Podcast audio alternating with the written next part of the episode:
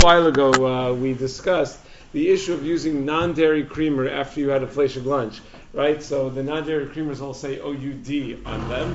The ones that are under the OU, the ones that aren't don't, but the ones that are under the OU say OUD, and the reason is because there's a milk derivative as one of the ingredients. So we had a whole discussion about why it is that you're allowed to have that after you eat a fleshig meal, because uh, by the time you put it in your coffee, I mean, you're not allowed to drink it straight, but if you put it in your coffee, you're allowed to have it because it's already bottled to shishim by the time it goes into your coffee, so it's not milchiks anymore, and that's why you're allowed to have it. So I've been getting a lot of, uh, and, and, this is not my psak, this is the psak of Hagon Rav Yisrael Belsky, Zechat Duvracha, and Yibadul Chaim Tov Maruchim, Moriv Rabbi Rav Hershel Schachter, Shlita, and uh, this is, you know, the two poskim of the OU both came to the same uh, the same psak. Uh, so I think it's like a, you know, it's pretty clear that that is the correct halacha. But I've been getting like, uh, because I guess people heard that I said it, so I've been getting like a lot of texts. Is it true that you said? Is it really? So I want to just discuss one other element of, of this. Uh, we discussed last time, I don't remember if it was here or it was in the summer, I don't, but the last time when I had this discussion, it was about the, uh, the actual issue of having dairy after a meat meal and whether that dairy is batal. There is another issue, though, that we didn't discuss, and that is the issue of maris ha'ayin. In general, let's say it had no dairy in it whatsoever. It just looks like milk, and you look at your coffee, it looks like a coffee that has milk in it. So someone's going to see that at the end of a fleshik suda, or right after a fleshik suda, that you're having non-dairy creamer, is that a violation of maris ayin? So there is a Gemara Maseches Krisos Tav Chavav Beis where the Gemara tells us Dam dogim shekinso asir. That if you take blood of fish and you put it into a cup, you are not allowed to drink that blood. I'm sorry to disappoint you, but you're not allowed to drink fish blood. So the Gemara says, why not? You know, we have a drasha from a pasuk that dam dagim, dam chagavim is not called dam in halach. It's not. It's not a violation of the Yisra of achilas dam. So why shouldn't you be allowed to have it? So says the Gemara yeah, that's because of Maris Ayin, and uh, the Gemara assumes that's because of Maris Ayin, and therefore, if you want to have it, you have to have kaskasim in it. What are kaskasim?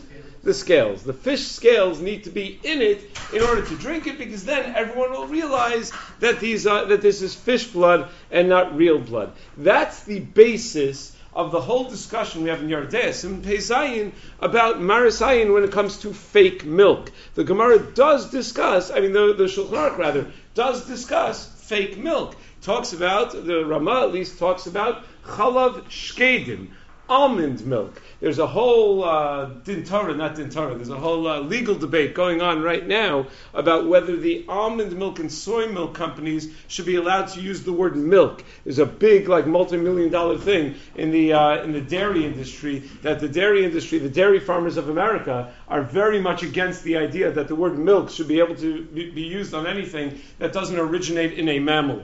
Um, you know, so they're, they're very, very upset about uh, about this uh, this issue.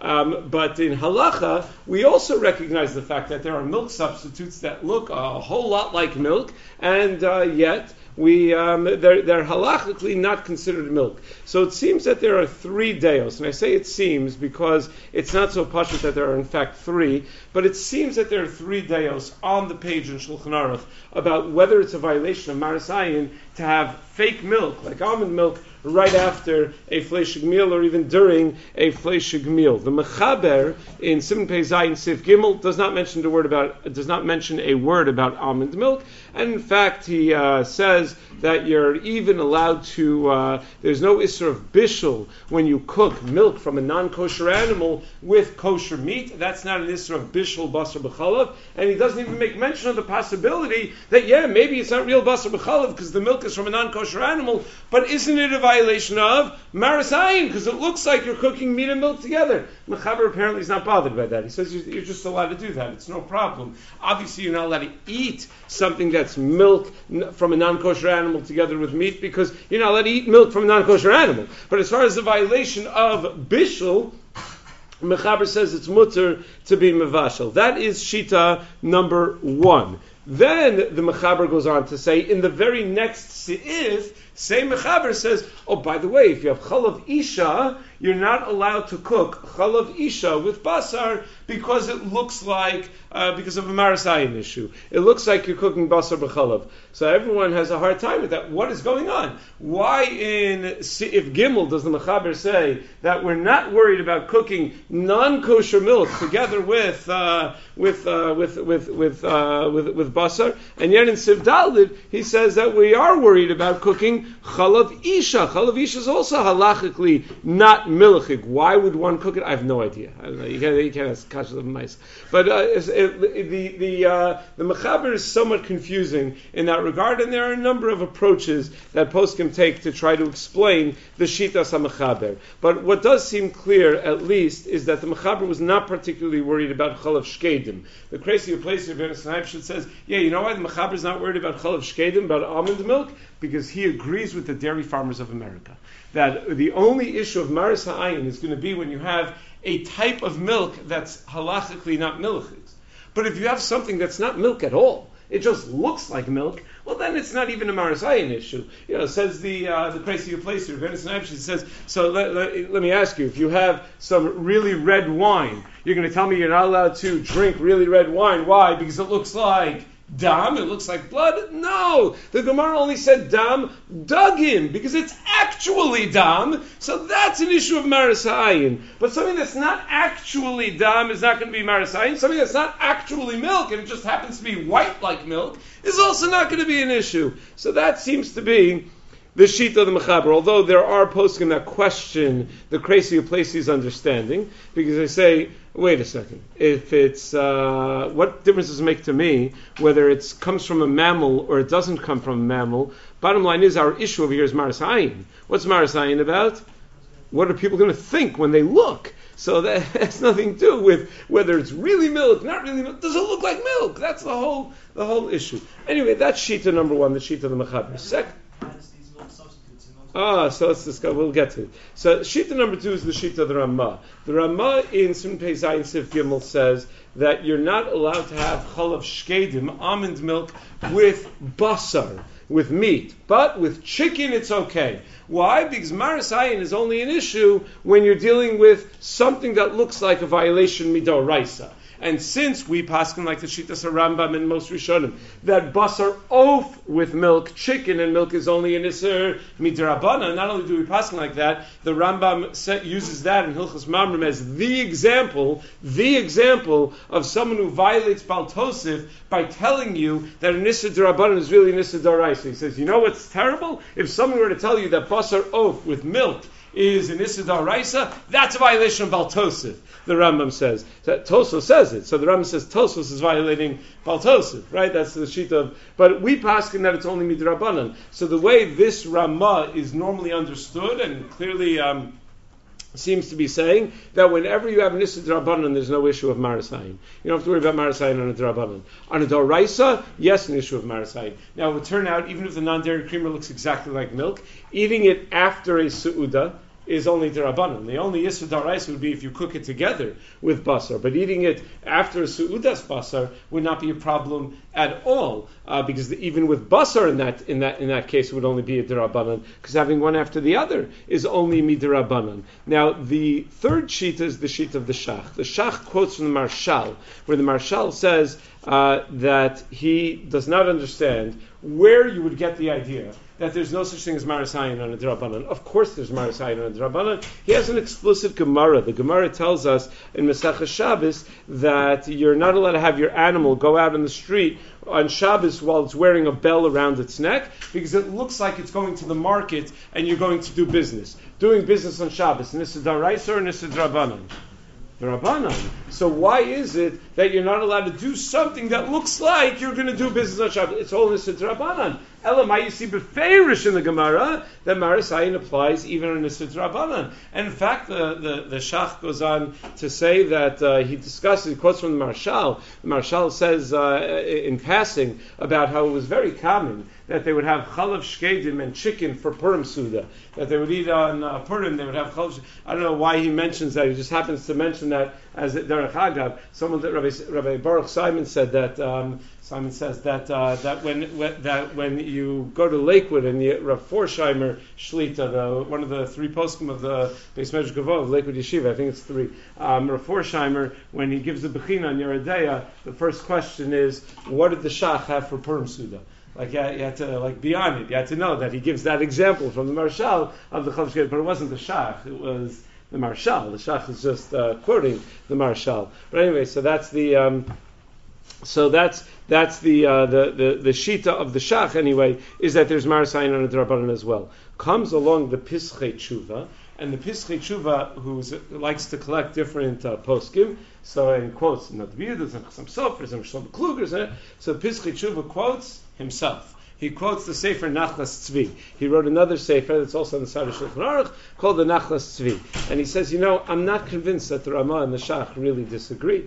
It could be that there's a big difference between maris ha'ayin when you're doing something publicly and when you're doing something privately. You know, the Gemara tells us in a few places, that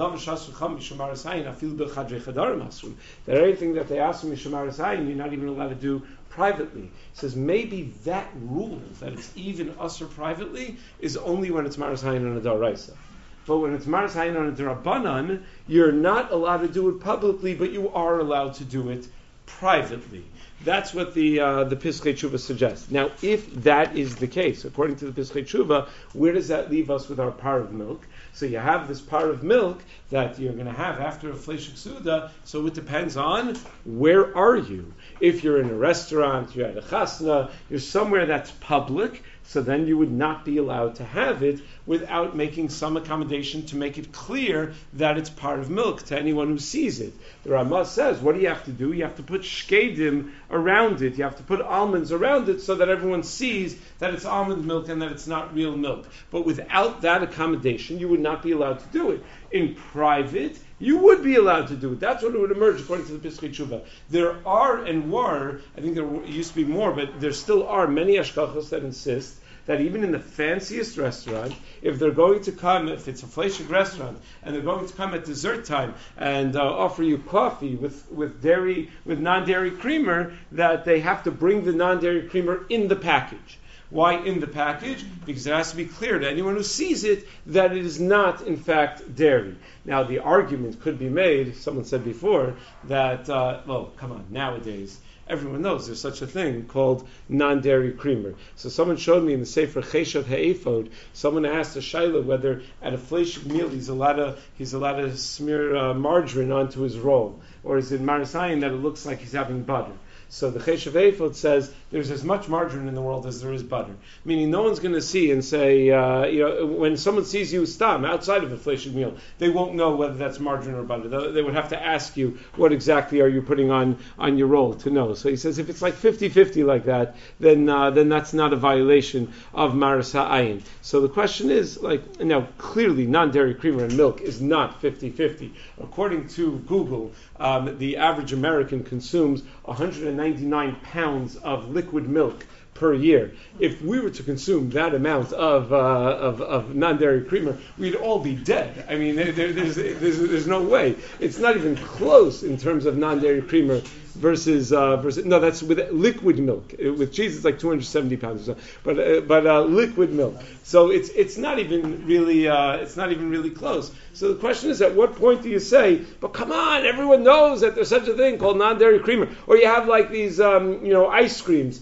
that. Um, you know where the the the, uh, the the slogan is something like um, it, what's the, the, slogan of one of the Frum brand uh, Parv ice creams is it just happens to be Parv meaning uh, ki'ilu, it looks milchig, it tastes milchig, it just happens to be part of it. I don't know, you taste it, I don't know, it just happens. But uh, whatever, just, you know, so, so, but as everyone realizes that these things, that these things exist. So that's an interesting discussion. Um, the Badei Shulchan strongly rejects that argument, and he says, I don't care that everybody realizes these things exist. You think in the times of the Ramah and the Shach and the Maharshal, they didn't realize that almond milk exists? They did, and yet they were still makpid that you have to do something to make it evident that it's so that's uh, an issue that poskim are still contending with. But if you're all alone, it would seem that according, meaning no one's watching what you're putting in your coffee, and you put one of those caps on it. You know, uh, it would seem that uh, you can go to Dunkin' Donuts and get almond milk for uh, creamer, right? They have it. So you put one of those caps on it. It would seem that uh, you can get black coffee also. So even if it says Dunkin' Donuts on the outside of your cup, I'm not, not there's not an advertisement for Dunkin' Donuts. You know, any any store, you know, the it would seem that if it's bechadre chadarim, according to the Shach and according to the Pischei Tshuva's understanding of the Ramah, l'chora, it would be uh, even according, according to Pischei Tshuva's understanding of the Shach rather, and definitely according to the Ramah, l'chora, it would be mutter. So, uh, so I think even uh, um, so from a Marasayan perspective, it would seem that the uh, that the non-dairy creamer in your coffee um, is not necessarily going to be a problem. And even if, even if you're having it in a public way, you could satisfy all opinions by just bring almost all opinions by bringing it in in the uh, you know in the container in the whatever the Nestle or what, again no advertisements but you know in the uh, in what, what's the thing called? The um, coffee mate uh, you know uh, container right? Uh, so th- I say almost all opinions because there's Rabbi Kiva by the Dam Dugim. Rabbi Kiva says when you're drinking the fish blood that the scales have to be actually in the blood. Like you can't have them on the side of the blood and it can't be that you added them in later it has to have been that, like when you um, you freshly squeezed your fish, um, you, you, you, you scraped off some scales together together with it, or you blended it. I guess I don't know, but you you have some scales together uh, together with it. Okay, so that's a little bit about Marasayan of non-dairy creamer. Yeah.